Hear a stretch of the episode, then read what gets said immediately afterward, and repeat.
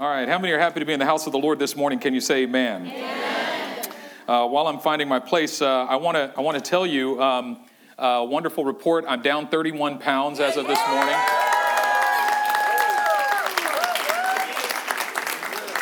Um, many of you know I've been on, I have been on uh, blood pressure medication for more than a decade. Uh, I was on 20, mil, uh, 10 milligrams of lisinopril for seven years. And then about three years ago, the doctor upped it to 20 milligrams.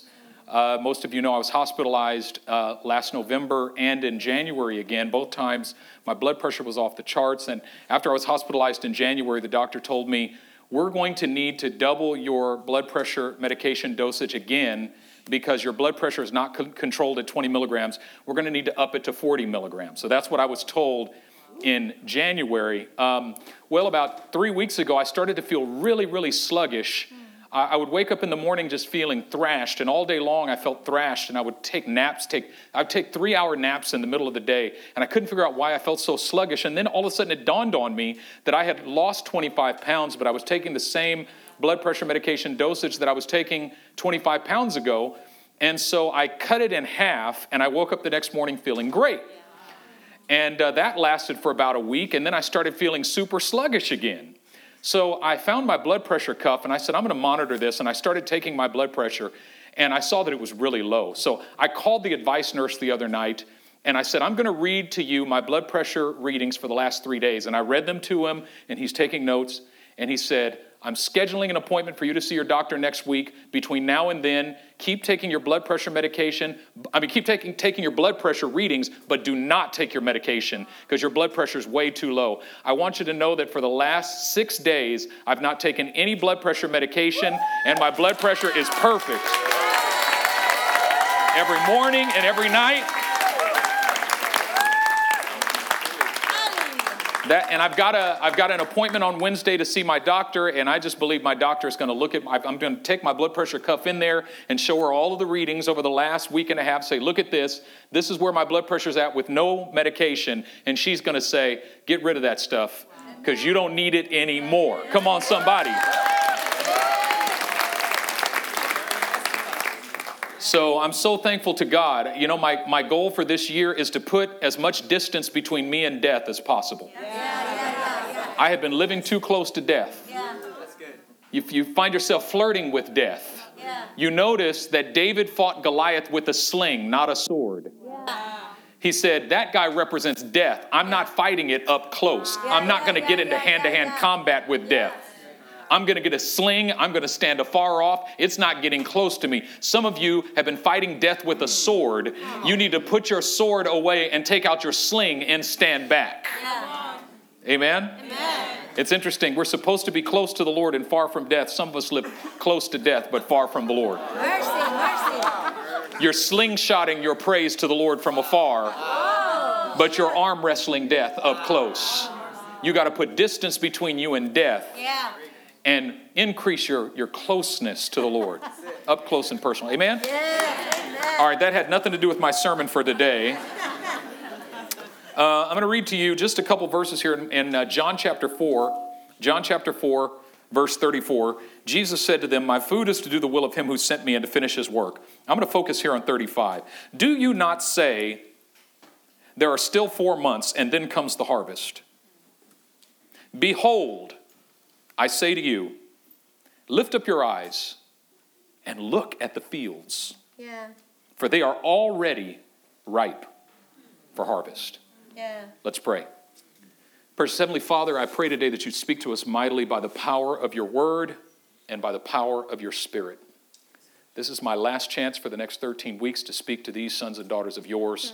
And so I do pray that you would anoint these words and give me clarity in my mind and heart that the word would be yours and not mine, and that it would reap a harvest. I pray it in Jesus' mighty name. Amen.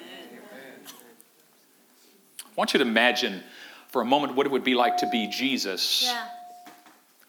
who is walking with his disciples over a period of three and a half years, knowing in his heart that he's only got three and a half years. Yeah, yeah, yeah. If you're Jesus and you're walking with your disciples for a period of three and a half years, mm. you would spend every moment of that three and a half years preparing them mm. for your eventual departure. Yeah. Jesus was preparing them for his eventual departure, even when they did not know he was preparing them Yeah. for his eventual departure. Yeah. Embedded in his teaching was what was necessary to prepare them for his eventual departure, knowing I'm going to leave one day and you're going to have to learn how to get along without me. Yeah. I'm going to leave one day, and when I leave, you're going to have to lead. Yeah. When I leave, you're going to have to lead. Yeah. Now, he knew that from day one, his disciples could not take it if he told them on day one, by the way, I'm getting ready to leave in about three years. And so he waited till probably a few months before he left to let them know that he was about to leave, even though he knew the entire time that he only had about three years with them. Yeah. The interesting thing to me is if I were Jesus and I had 12 disciples that I had to prepare to be the foundation stones of the church, knowing that they would be responsible for writing the foundational documents of the New Testament, Right. for leading the early church, and that everything that everyone would know and believe about me, if I were Jesus, would depend on what these 12 men say and do. Yeah. I think I would have had some different priorities than Jesus had. I would have made them get up every morning at 5 a.m. to pray. right? Y'all get up, you lazy lima beans. Get up and pray. Have you noticed that never in the Gospels, except one place, did Jesus require his disciples to pray? And even in that one place, he didn't require them, he asked them. And even when he asked them, it was only three of them. Yeah. And it was in the Garden of Gethsemane, the night he was betrayed, and all he said was, Could you just pray with me for an hour? His number one priority was not teaching them the discipline of prayer. Yeah. Doesn't mean prayer is not important. Huh. It simply means that his priority was not the discipline of prayer. In another place, he taught them the values Yeah. that give birth to a powerful prayer life. Yeah. And he did it very matter of factly. It was in Luke chapter 11, and he was praying in a certain place. And one of the disciples said, Can you teach us to pray the way John taught his disciples to pray? And he said, Sure, no problem. And, and then in response, he gives them a children's prayer. Mm-hmm. When you pray, say, Our Father in heaven, hallowed be your name. Yeah. Your kingdom come, your will be done on earth as it is in heaven. Give us this day our daily bread. Forgive us our debts as we forgive our debtors. Lead us not into temptation, but deliver us from evil. That's all you got to do. And we've read that for centuries and thought that the prayer was simply something to be to recite. Hmm. It's a bedtime prayer. Hmm. It's a morning time prayer. And what we begin to realize is that when Jesus gave them that prayer, he was not giving them a formula to recite, he was giving them the hierarchical articulation of his value system. He says, Let me tell you why I pray the way I pray, because first I value the Father. Yeah.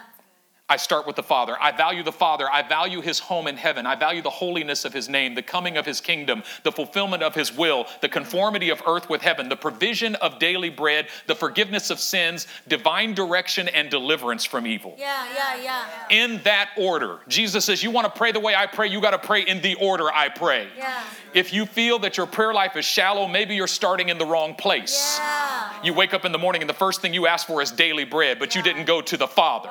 You haven't said nothing about heaven or the holiness of His name. You haven't asked for His kingdom to come yeah, or His yeah. will to be done. Yes, you can ask for daily bread, but not till you've come to the Father, not till you've yeah, acknowledged His home in heaven. Jesus, and He yeah, gave it to him so quickly as if to say, Here are the values. Value these things in this order, and you'll pray the way I pray. And then He moves on. Yeah. That's so good. I would have given him theology lessons. Yeah. Three and a half years, that's not even a BA. Yeah. First day, I would have given him a syllabus. Here's the books you're going to read. We're going to pray from 5 to 7. Then I'm going to lecture from 7 to 9. We're going to take a one hour breakfast break. I'm going to lecture from 10 to noon. One hour lunch break. I'm going to lecture from 1 p.m. to 5 p.m. 5 to 6, you're going to pray. Hey, I only got three years. Y'all need to take this seriously. But he didn't give them any theology lessons. Mm, yeah. Yeah. Yeah. Instead, what does he do? He just kind of walks around Galilee. Just walks. So, what are we supposed to do? Come and follow me. Yeah. And he just walks. Where are we going? For a walk. And then after a while, every once in a while, he'd sit down on a mountain and everybody would sit down and he'd say, Blessed are the poor in spirit. I still hear it in the King James, you know, with a British accent, you know, because Jesus spoke with a British accent. Yeah. For theirs is the kingdom of God.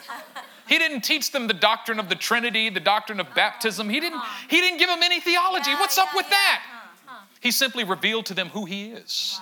Because theology is simply correctly knowing who Jesus is. Yeah, yeah, yeah, yeah, yeah. That's all. That's all theology is. Is me. Do you realize that when they saw him in his in his resurrected body, the first thing they said was, "My Lord and my God," without ever getting a theology lesson in the presence of the King of Kings and Lord of Lords. You know He's God, Yeah, yeah, and if you don't know He's God, you ain't met Him yet. yeah. Shoot. Yep. Yep. But what He does do, sometimes very subtly and sometimes very explicitly, Yeah.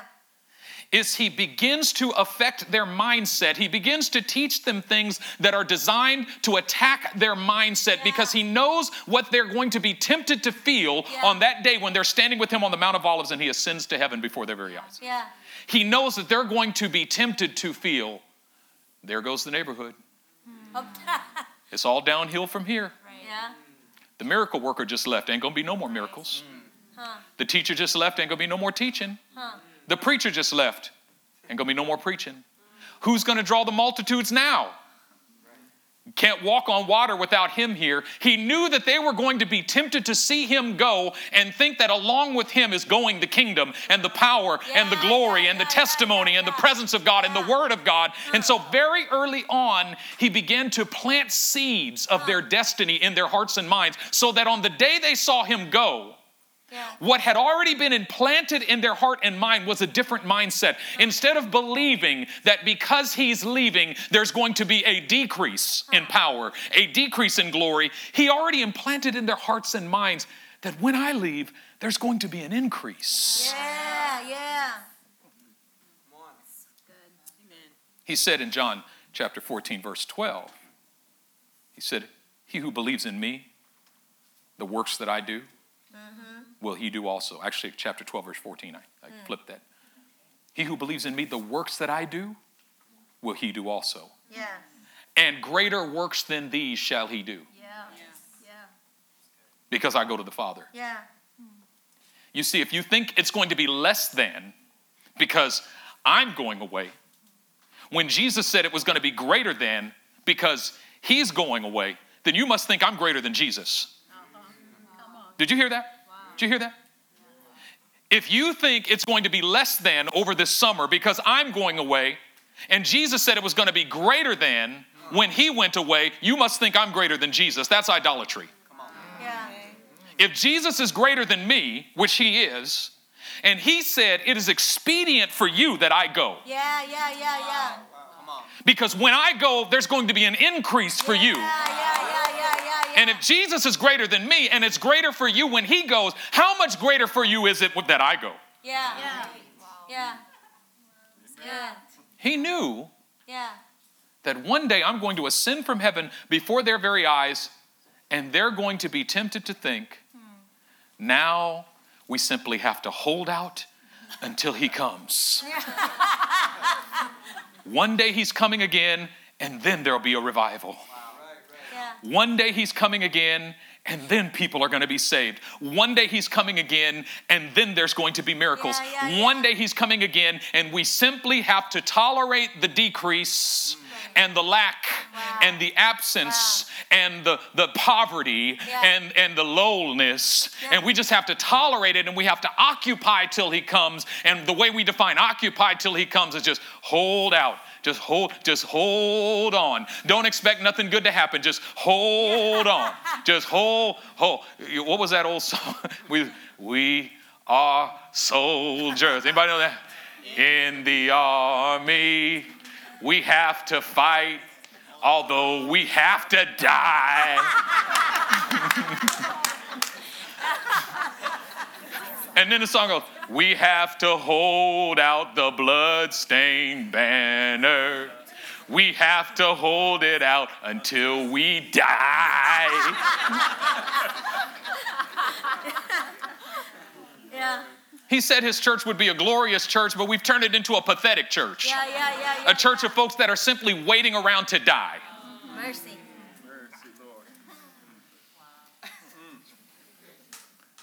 So early on, he starts to give them things like, you know, the parable of the, of the talents Yeah. in Matthew 25, 14 and following. In the parable of the talents, he says, The kingdom of heaven is like a man who went away on a long journey, but before he left, he called his own servants to them and to him and delivered his goods to them. And to one he gave five talents. A talent was a, a measure of something. A talent was actually uh, one year's wages. So he gave one five talents. He gave him five years' wages. The second, he gave two talents. That's two years' wages. The third, he gave one talent. That's one year's wages. And then he left. He gave it to them to steward. He left.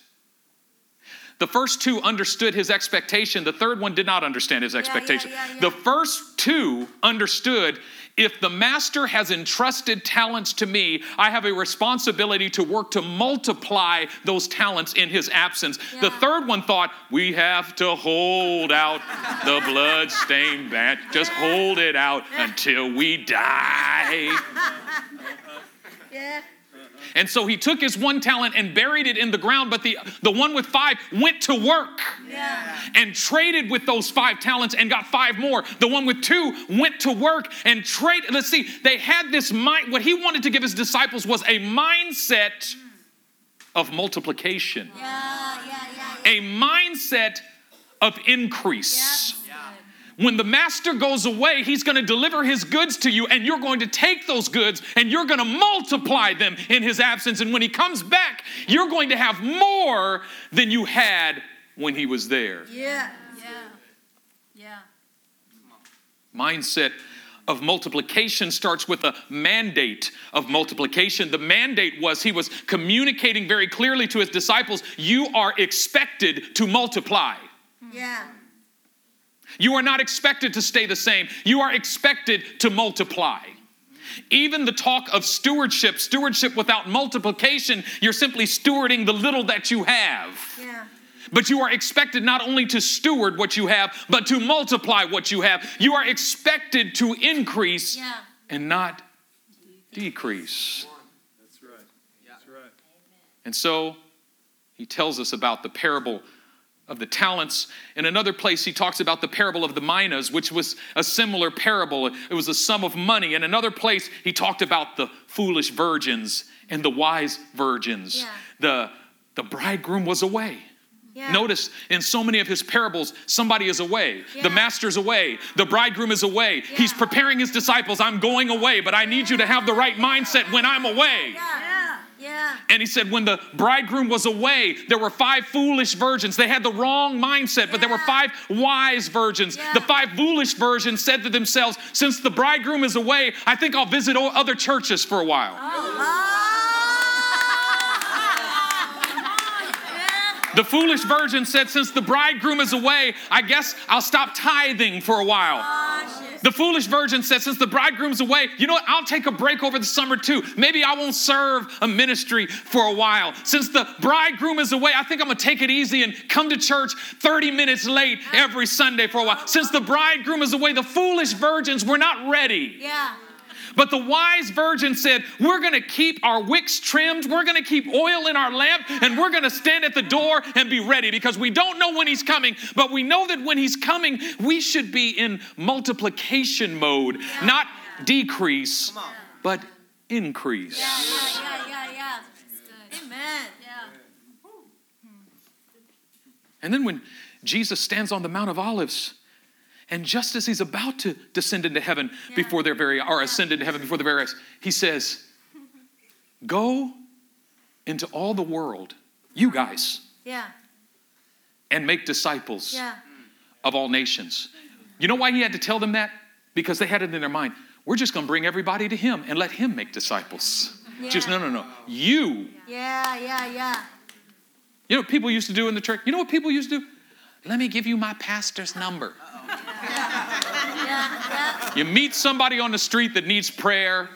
Here's my pastor's cell phone number. I used to have all kinds of random folks calling me on the phone for prayer.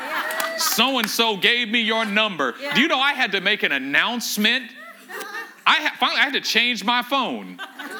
Said, look, if you meet somebody on the street that needs prayer, you pray for them.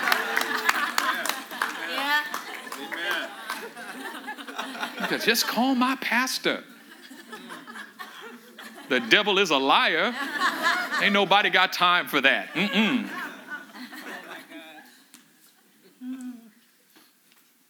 Do you realize? What about the parable of the lost sheep? I'll get to that in a minute. What about the parable of the, the lost sheep? The shepherd leaves the 99, he leaves them behind. Yeah. Why is he able to leave the? ni- It says he locks them securely in the pen, Yeah. and then he leaves the 99. Meaning he knows they're safe. He knows they ain't gonna leave in his absence. He knows they're not gonna slack off in his absence. He makes sure they're secure. It's not that he doesn't care for the 99. Yeah, yeah, yeah, yeah. It doesn't mean he abandons the 99. The 99 stay because they've got his mind, they've got his heart, they've got his vision. They understand the master's going to get more and bring he's going after the lost sheep to bring the lost sheep into the pen. But what but listen, what do the 99 do when they stay behind in the pen waiting for the master? What do they do? What do sheep do? They not only wait, they multiply.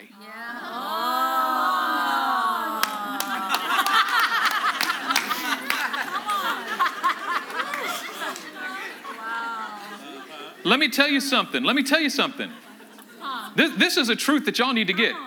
Sheep beget sheep. That's it. Yeah, yeah, yeah, yeah. Shepherds do not beget sheep. Right. Wow. Yeah, yeah, yeah, yeah, yeah. Too many Christians are waiting for the shepherd, waiting for the pastor to, to bring more sheep into the church.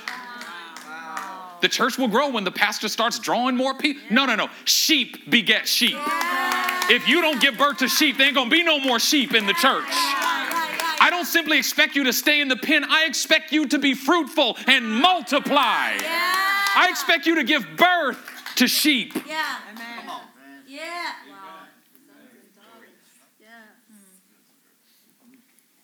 And then here in our passage in John chapter 4, Jesus says to his disciples, First of all, I, I got to set this up so you know the, the context in which this occurs. John chapter 4 is when he's passing through Samaria and he comes to Jacob's well and he says to his disciples, I'm hungry. I want you to go down the road to In and Out and I want you to get me a double double, no sauce, ketchup instead with onions, light well fries, and a root beer. Sends them off. He sent them away because he knew he had an appointment they didn't Yeah. know about. It was Yeah. about 2.45 in the afternoon. He said, get, get out. I got it 3 o'clock. Y'all got to go. Y'all got to go. They leave. 3 o'clock, here comes this woman. Yeah. She comes to draw water. You guys know the story. The woman was the town outcast. Uh, she had had a lot of men's, and that was not common in that time. That was not, that was not looked upon favorably in that time. But Jesus knew this woman was coming. He had a divine appointment with this Yeah, woman. So yeah, he waits. yeah. The woman comes. He says, Give me something to drink. She says, How is it that you, a Jew, ask me, a Samaritan, for something to drink? You see, Jews and Samaritans didn't talk to one another. The Jews saw themselves as up here and saw the Samaritans as down here. And so if you were in public and you saw a Samaritan, you just went, "Hmm." And, and you kept walking. You just completely ignored. You didn't talk to that low class citizen. But, but secondly, a Jewish male would never speak to any kind of a woman in Yeah. public. Even if she was a Jewish woman, he wouldn't talk to her in public because no, it's, you know, it's just not common. It's not proper for a man to speak Yeah. to a woman. Jesus is breaking two social norms Yeah, here. yeah, yeah, yeah. He's breaking down two barriers Yeah. that would prevent him from reaching this person. He's, I don't care what country you're from, and I don't care what gender you are. Yeah. I'm going to talk to you. Why? Because Yeah. everybody needs. Jesus. And thank God we serve a Lord Jesus who's willing to step over barriers. Yeah, And, and isn't it interesting that Jesus was the one who crossed the barrier to get to her instead of expecting her to cross the barrier to come to him? Do you realize that if you're going to give birth to sheep, you've got to be willing to cross some Yeah, barriers to yeah, get to yeah, them? Yeah, yeah, yeah, yeah. Instead of expecting everybody to come to you, how about you go to somebody's house and share the gospel with it? Yeah. How about you go to their workplace and sit down and, and have lunch with them? You've got to find out what the barriers are and cross them. Yeah. But back to the story. Preach a son. She says, How is it that you, a Jew, talk to me, a Samaritan? He says, If you knew the gift of God and who it was who asked you for a drink, you'd ask him and he'd give you living water and you would never thirst again. Yeah.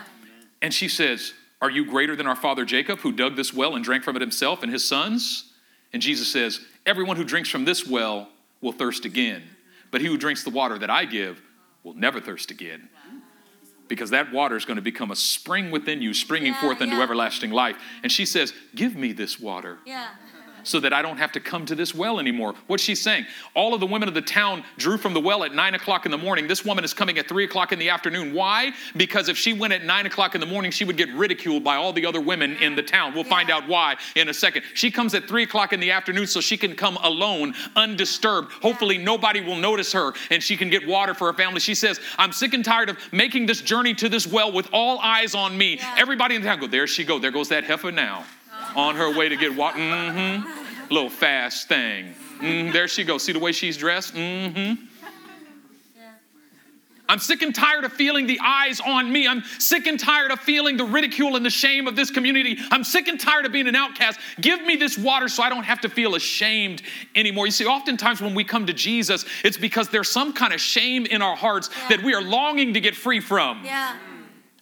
Jesus was able to reach this woman because he was able to identify her point of pain and her point of shame, and he offered her a remedy for her shame and her pain. Listen, you can't reach anybody if you cannot identify where they feel ashamed and where they feel pain. If you cannot offer Jesus as the remedy to their shame and their pain, you can't reach them.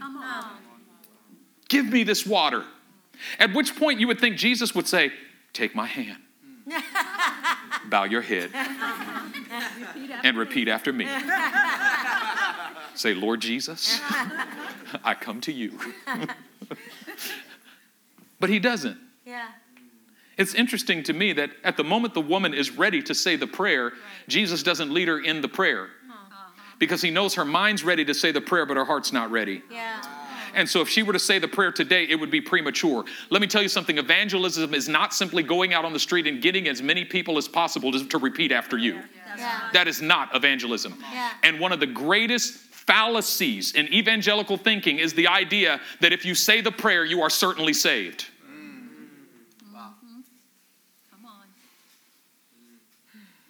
Because sometimes saying the prayer is simply drawing near with your lips while your heart is far from Him. Yeah. And we see people say the prayer, but don't bear any fruit of repentance because their heart was not ready for the prayer. Listen, you do a great disservice to people if you lead them in the prayer before they're ready. Yeah. Hmm. She said, I'm ready to say the prayer. He says, Okay, we're going to say it in a second. But before we do, go get your husband.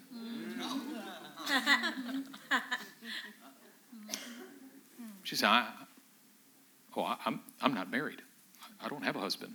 Yeah, you're right. You don't have a husband. You had five. And the man you're with now is not your husband. So you're right when you say you don't have your husband. Isn't it interesting? The gospel has to expose before it can cover. Come on. Come on. Yeah. The gospel has to wound before it heals. Mm. On. One of the great problems in our culture is that people have come to Jesus without allowing Jesus to expose their hearts. And because their hearts have never been exposed, there's never been any real repentance. Yeah. She, notice she says, Give me this water. Yeah.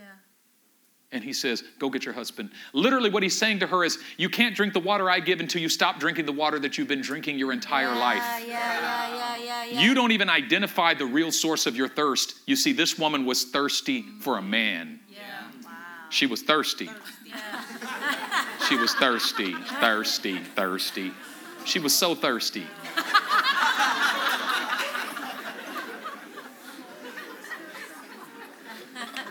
thirsty as she could be. And she thought to herself, if I just get me a husband, all of the pain in my life will be covered. If I just had a husband, all of the shame that I'm feeling will be covered. If I just had a husband, everything in my life will be okay. I know what I need. I need a husband. And she got a husband, and she was so thankful. The Lord gave me a husband, but he kicked her to the curb so quick, mm. Yeah. threw her out of his house. And she said, I know what I need now another husband. And she got another husband. And he kicked her to the curb so quick, and she said, If at first you don't succeed, try, try again. One thing I'm not is a quitter.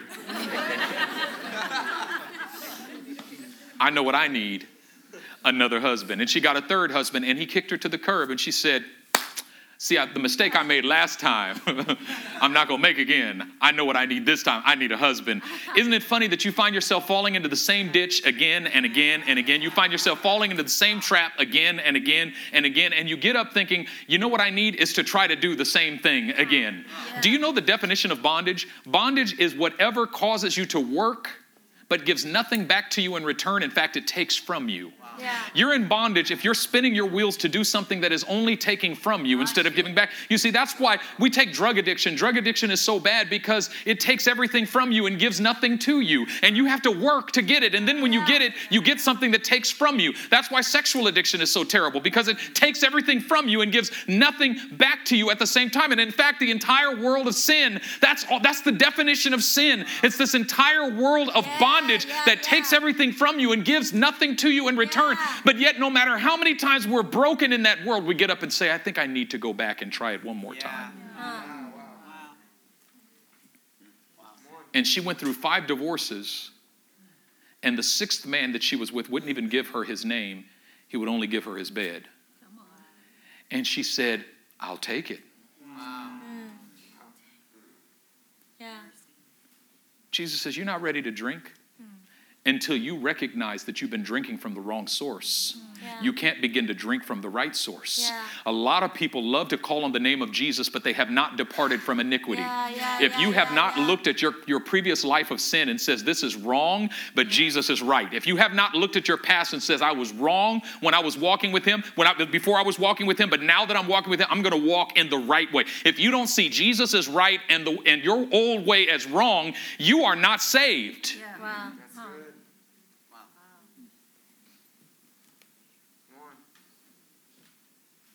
Go get your husband. I don't have a husband. You right, you don't have a husband. You had five. The one you're with now is not your husband. She says, Sir, I perceive that you're a prophet. wow. Yeah. She doesn't go immediately to repentance. She's just amazed. Yeah. As if, wow, a great magician has just done a cool trick. Yeah. Whoa, Yeah. that was cool. Sir, I perceive that you're a prophet. Now she wants to talk theology. Hmm, yeah. Our fathers worshiped on this mountain, but you Jews say worship on that mountain. But when Messiah comes, he'll tell us all things. And Jesus says, No, no, no, no, no. no. The day is coming and now is when the true worshipers will worship neither on that mountain nor on this mountain. But the true worshipers will worship in spirit and in truth. For these are the wor- the kind of worshipers that the Father is seeking. Do you hear what he's saying? Do you know what it is to worship in spirit and in truth? It means to worship from a place of total and complete surrender from the inside of your heart. And that place of complete surrender is facilitated by the power and presence of the Holy Spirit. Yeah. Jesus said it's not about the place, it's not about the location, it's not about the position you're in. Some people think if you worship, you got to get on your knees and clasp your hands. God doesn't care nothing about whether your hands are clasped or not. The worst thing you can do in front of religious people is pray with your eyes open. And people are, ah, your eyes were open during that prayer. I saw it. well, then your eyes must have been open too. Telling somebody you saw their eyes open during prayer is the worst kind of hypocrisy. Yeah. Yeah. Because nowhere in the Bible does it say that your eyes must be closed when you pray. That's called religion. That's right. That's called legalism. Don't think that just because your eyes are closed, God hears you, and just because your eyes are open, He doesn't. Don't think that just because your eyes are closed, you're spiritual, and because your eyes are open, you're not. It has nothing to do with position. It has to do with spirit and truth. It has to do with what's going on on the inside of your heart. Truth. He desires truth in the inward parts. It's about whole surrender to God from the inside of your heart out. And this is the prerequisite for repentance because repentance presupposes that you have concluded that Jesus is right about my life and I am wrong about my life. Yeah.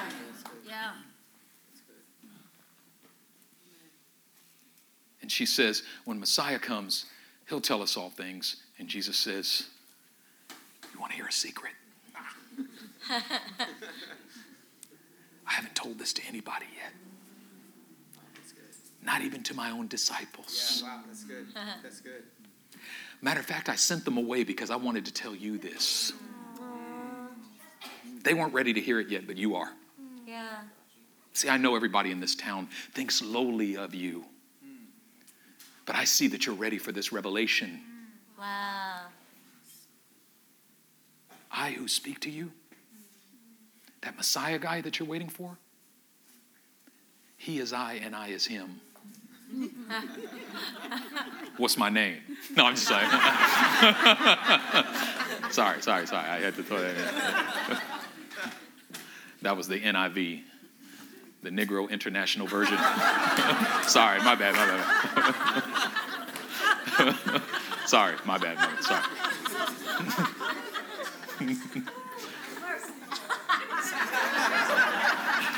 my mom was here. I'm gonna get slapped after this. I know.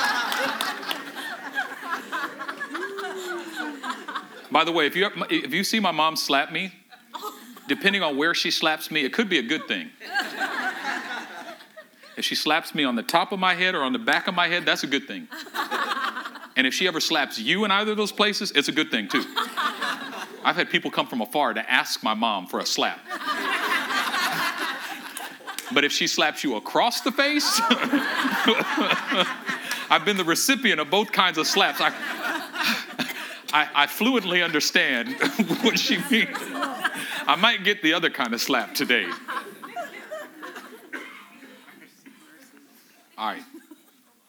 I'm, I'm going to take some time this morning. Is that okay? Because Yeah. y'all ain't going to see me for 13 weeks. Just get over it. he says, I who speak to you am he. And just then, the disciples walk up with bags of In-N-Out. and they see Jesus talking to this strange woman, and they're like, What in the world is. What the heck? And they're looking, they don't want to say nothing because it's Jesus. Yeah. But they're like, Yeah. Jesus done lost his mind. Does he know who this woman is? We ain't supposed to be talking to women. I mean, he would have lost his mind if he saw me talking to a woman. What's he doing talking to a woman? He trying to holler or something? What's going on? and they just walk up, and it's just this awkward moment. And they're looking at the woman crazy. and they're looking at each other, and they're looking at Jesus, and Jesus just sitting there smiling. And the woman, notice, she leaves without saying a word. She sees them coming, and she just kind of, just kind of backs up on out of there. And it says she left her water pot behind. Yeah. She forgot what she was doing there. Yeah. She forgot what she came there to get, because she got something that she didn't come there to get. Yeah. She left. And then the disciples, they, they were afraid to ask Jesus, What are you doing? So they're like, All right, here goes your food. You're, you're, got your double double, no sauce ketchup instead with onions. You notice how I gave you my orders there? You- and I repeated it twice just if you ever go to In N Out, you know, once I get to my goal weight and I can eat In N Out. But anyway, I still got 29 more pounds to go. But so, so um, here goes your In N Out. And he says, I'm not hungry. You're like, okay, hold on, hold up. What you mean you're not hungry? I have food to eat that you know not of. I got food that you don't know nothing about. Y'all don't know nothing about my food. Yeah. But Lord, you sent us to get some. Did somebody else bring him some food? Did that woman give him some food? Did he get some Samaritan food? And they start talking, they start bickering among themselves. It's our job to bring him food. You notice you get offended because you, this is my ministry. This is my department. This is my, listen, while we're gone, territorialism is not allowed up in this place, okay? That spirit of terror. How dare, that's my job. This is my ministry. Nothing is your ministry. Nothing is my ministry. It's all his ministry. That's right. That's it. Who brought Jesus food? I'm appalled. This is an outrage. She said, No, no, no, nobody brought me food. I said, What are you talking about? You have food to eat that we know nothing about. He says, My food is to do the will of him who sent me and to finish his work. And then he starts talking crazy. Do you not say four more months? And then comes the harvest? Behold, I say to you, lift up your eyes and look at the fields, for they are already white unto harvest. And the disciples are like, what in the world is he talking about? We went from in and out to fields white unto what is he talking about? We just want to know how you ate, and you're talking about fields white. When nobody said nothing about the harvest. Because Jesus knew something that they didn't know. Yeah. He knew what that woman was doing when she left. he knew, he knew the effect of his words. He knew that while the disciples are standing there confused, looking at bags of In-N-Out, this woman was going into the town and preaching to everybody she could find. Come meet a man that told me everything I ever done. Is he not the Messiah? He knew that a revival was getting ready to break forth in this town. He knew that any minute the crowds were coming, the multitudes were coming, and that lives would be changed and that there would be salvation in the land. He saw what they didn't see and he was already rejoicing. He says, I'm too excited to eat. I'm too excited to eat. Why are you too excited to eat? Just wait and see what's about to happen. The people who are going to come, the lives that are going to be changed. I'm too excited to eat. I'm being nourished by doing the will of the Father. Put that food away. There's something more important. We're not going to sit around a campfire singing kumbaya and roasting marshmallows. We're going to reach this city.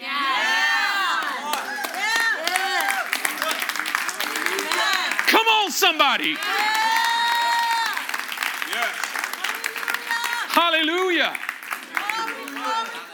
And all of a sudden, all of a sudden, as the disciples are standing there confused, people start coming from the north. They start coming from the south. They start coming from the east. They start coming from the west. Multitudes coming from every which direction. And the disciples are going, How did we get these people here? Where did they come from? Who made a graphic and, and put it on Facebook and invited them? Who made a promo video and, and put it up there? Who's the director of marketing for this campaign? And, and are we ready to sustain this many people? We don't, we don't, and how are we going to feed them? And they come and, and we don't have enough community group leaders to, to take care of them. And, and the disciples are freaking out because they don't have the resources. Jesus, I don't care if you have the resources. I have the resources.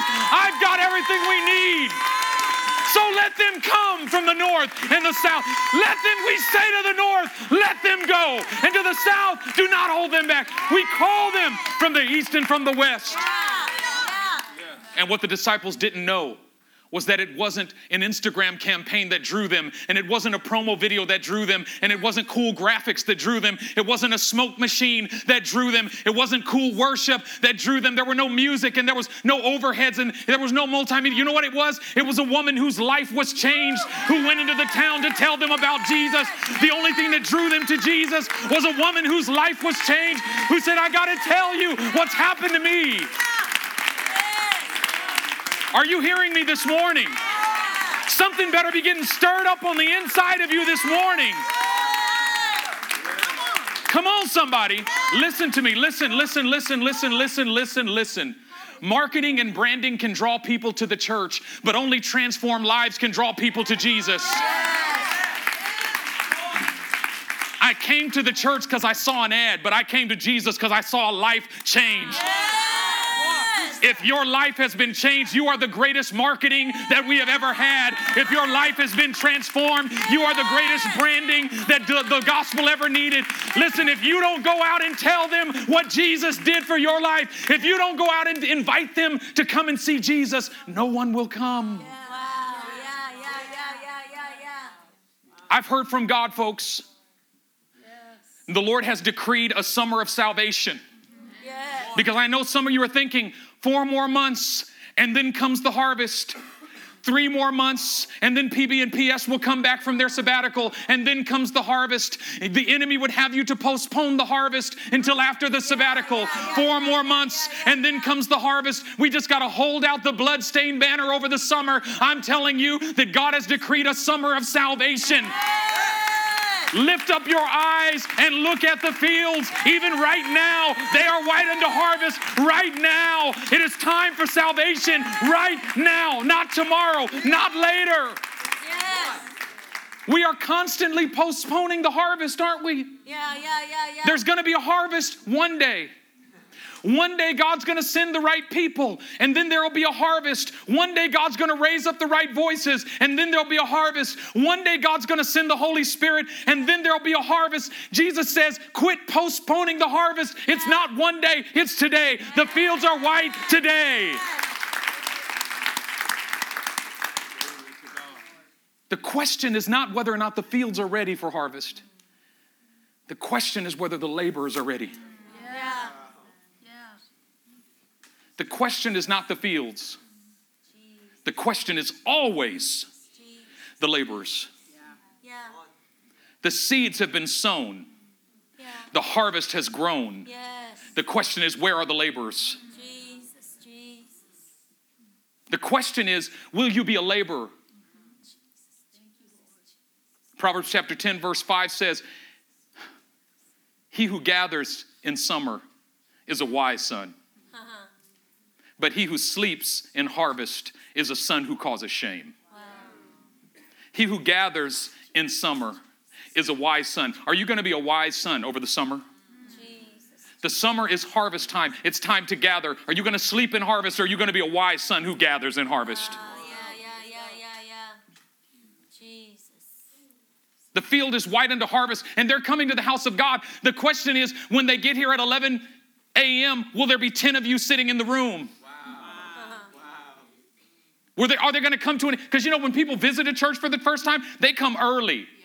But the mature saints think well i don't need the first 20 minutes of worship. I'm just going to show up at about 11.25 11.30 why? Because you're a consumerist in your mind and you just go to get what you think you need. But if you think in terms of the harvest Yeah. Your mindset changes. If you have a mindset of multiplication, your mindset is different. Your mindset says, they're coming, the harvest is coming at 11. I've got to be there to care for the harvest.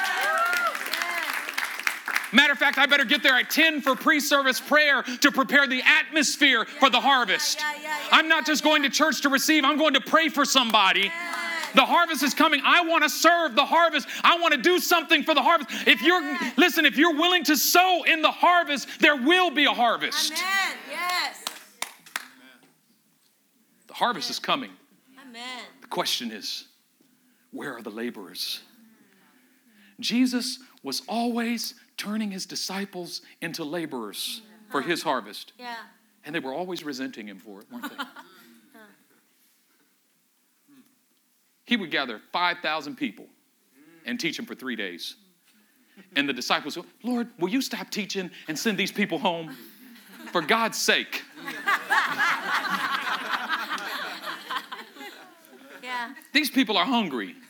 And Jesus looks at them, you feed them. You feed them. Okay, Lord, you talking nonsense right now, okay? Eight months' wages wouldn't be enough to give each of these people one bite. He says, What do you got? We just got this little boy's lunch. Jesus says, That's enough, give it to me. Jesus had a different mindset. Yeah.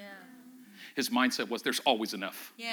There's always enough. Amen. The enemy would constantly implant in your mind, there's not enough. There's not, a, there's not enough servants in the house. There's not enough people there. There's not, en- there's not enough. There's not enough. You know why? Because he wants you to postpone the harvest. If you think there's not enough, then we got to postpone the harvest. Yeah, There's yeah, not enough, we got to postpone the harvest. There's not enough, we got to postpone. There's enough. Yes. Yes. There's enough laborers. There's enough of you Yes. if you have the right mindset. Yeah.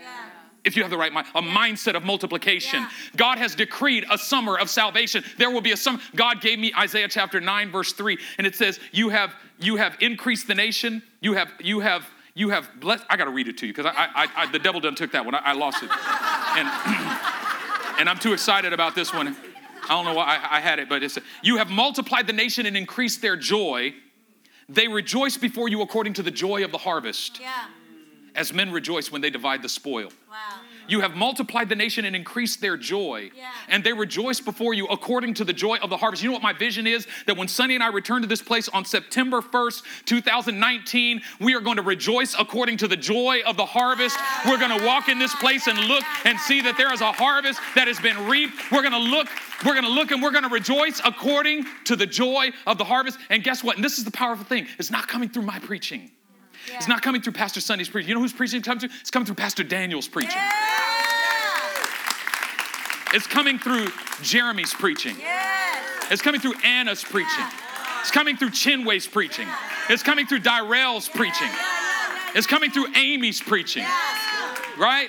It's coming. There's voices you're going to hear over this summer that you haven't heard before. Stuff that God has put in people that you did. It's coming through Emily's preaching. It's coming through Jimmy's preaching. And you're going to hear from my mama this summer on both sides of the bay. And y'all better get ready. You better wear some fire retardant suits on that day.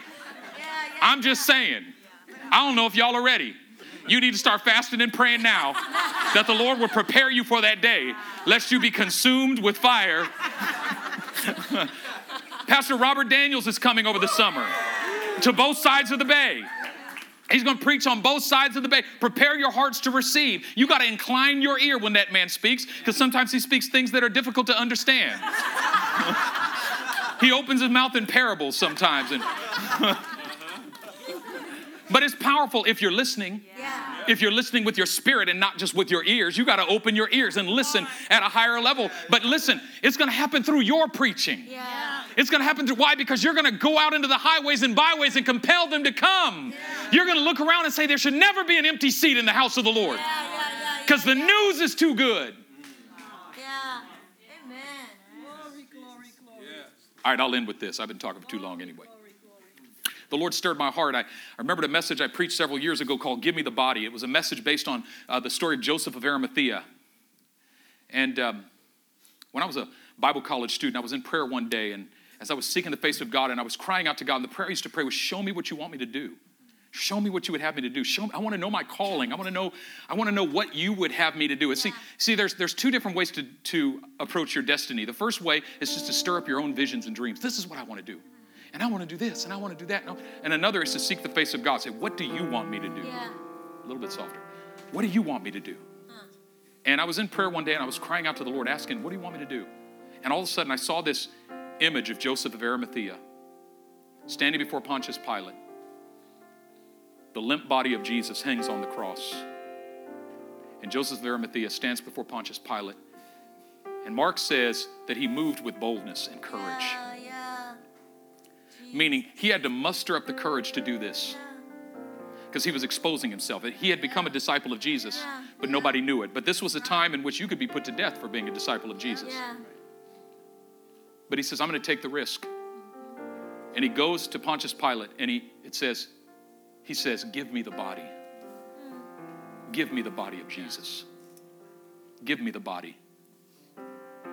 And the scripture says, Pontius Pilate gave him the body. It says, To him was given charge of the body of Jesus. And that whole passage just came before me. It was like I saw it play out on a, on a movie screen. And the Lord spoke to me and said, Son, take charge of my body. Take charge of my body. Yeah. But you know what I realized in that moment? I just wept before the Lord in that moment. I just wept. that was my calling to take charge of the body of Christ. But I realized that the body of Christ that he was calling me to take charge of was not the living body. He didn't show me an image of Jesus working miracles and go take charge of that body. An image of Jesus gathering thousands saying, go take charge of that body. He said, no, everybody wants that body. Anybody would serve the living body. You had a church of 3,000 people and, and, and it's multitudes of cash and huge building. Anybody would serve that body. But the dead body, the body that hangs limp from the cross, the body that's lifeless, that's not working any more miracles, the body that seems to be coming to the end, Jesus, God, the Holy Spirit told me that that's the body that I want you to take charge of. Wherever the body is broken, that's where I'm going to send you. I found myself on the other side of the world a year ago dealing with the broken body. And over and over again throughout my ministry, the Lord has sent me to the broken body. Where it's broken down, where there's no life in it, where there's no miracles. He says, Give me this body. And I found myself in prayer on the other side of the world in the midst of one of the worst situations in a church that I've ever seen happen in my life. But I found myself one morning giving Jesus thanks. Yeah. Yeah. Thank you for sending me here Yeah. Because you needed someone to take charge of your body in this place. And I can't believe you chose me. Yeah. Yeah. Yeah. I can't believe you gave me the opportunity to serve your body in this place. I can't believe. Give me the body. Do you know that's the heart that God wants to stir up in this house Yes, this morning? yes, yes. You know what? It's not about we tend to we tend to think way too practically. It starts with the heart. The heart that says, "Give me the body. Yeah. Give me the body." For some of you, as I've been serving in this church, I've been I've been going to this church way too long and I haven't served nothing. I've been a consumerist for too long. Now give me the body. Yeah. Yeah. I've been coming late to church for way too long. I'm thinking like a consumerist. Give me the body. Yeah. I need to find somebody to serve. Some of you think, well, I need to be taught more. I need, I need more teaching. That's a lie that the devil tells believers. Come on. Let me, let me tell you something. Do you realize I've been preaching from this place for the last 15 years? And I've preached more than 10 million words from this place. Do you realize that that's enough for a master's degree? Yeah. yeah, yeah, yeah, yeah. Some of you have a master's degree in my preaching, and even if you haven't been here the whole 15 years, some of you got an AA, some of you got a BA, and some of you got a BS because you hadn't been listening.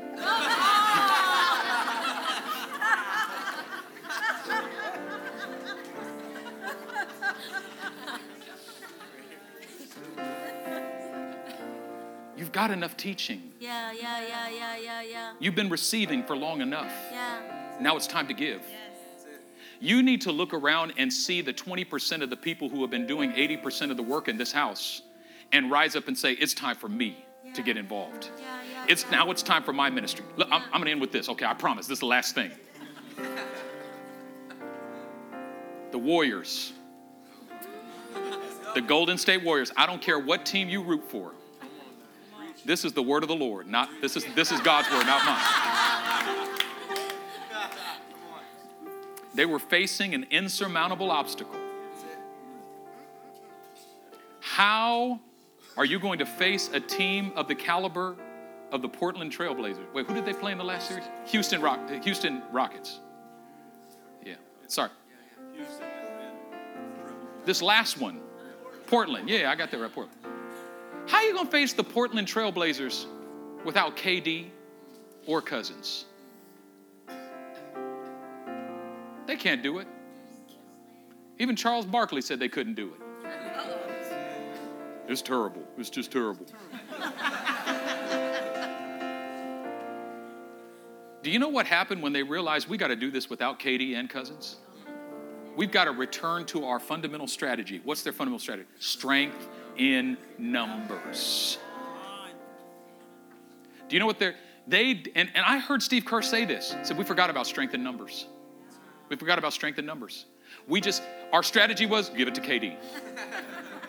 That's our strategy. Give it to KD. But now KD's out. Do you know what we got to return to? Strength in numbers. And what if the team said, we ain't got KD or Cousins? We're out. We might as well just give up. We might as well not even try. I mean, we're going to go through the most. No, they rose up and said, you know what? I'm taking my place. Steph stepped up and said, I'm about to remember who I am. And and and Clay stood up and said, I'm about to remember who I am. His mama called him Clay. I'm going to call him Clay. He stepped up and said, I'm about to remember who I am. Iguodala stepped up and said, I'm about to remember who I am. Draymond stepped up and said, and now I remember my role on this team. And the entire bench rose up and said, I'm ready for you to put me in. If you need two minutes, you're going to get the best two minutes out of me. Yeah. Coach, if you put me in, I'm going to produce strength in numbers. And they went to a whole nother level. Players on that team played like they had never played before. And they swept Houston. Oh, hallelujah. Oh, sorry, they swept Portland. The devil is confusing me this morning. Listen, KD and Cousins are about to leave.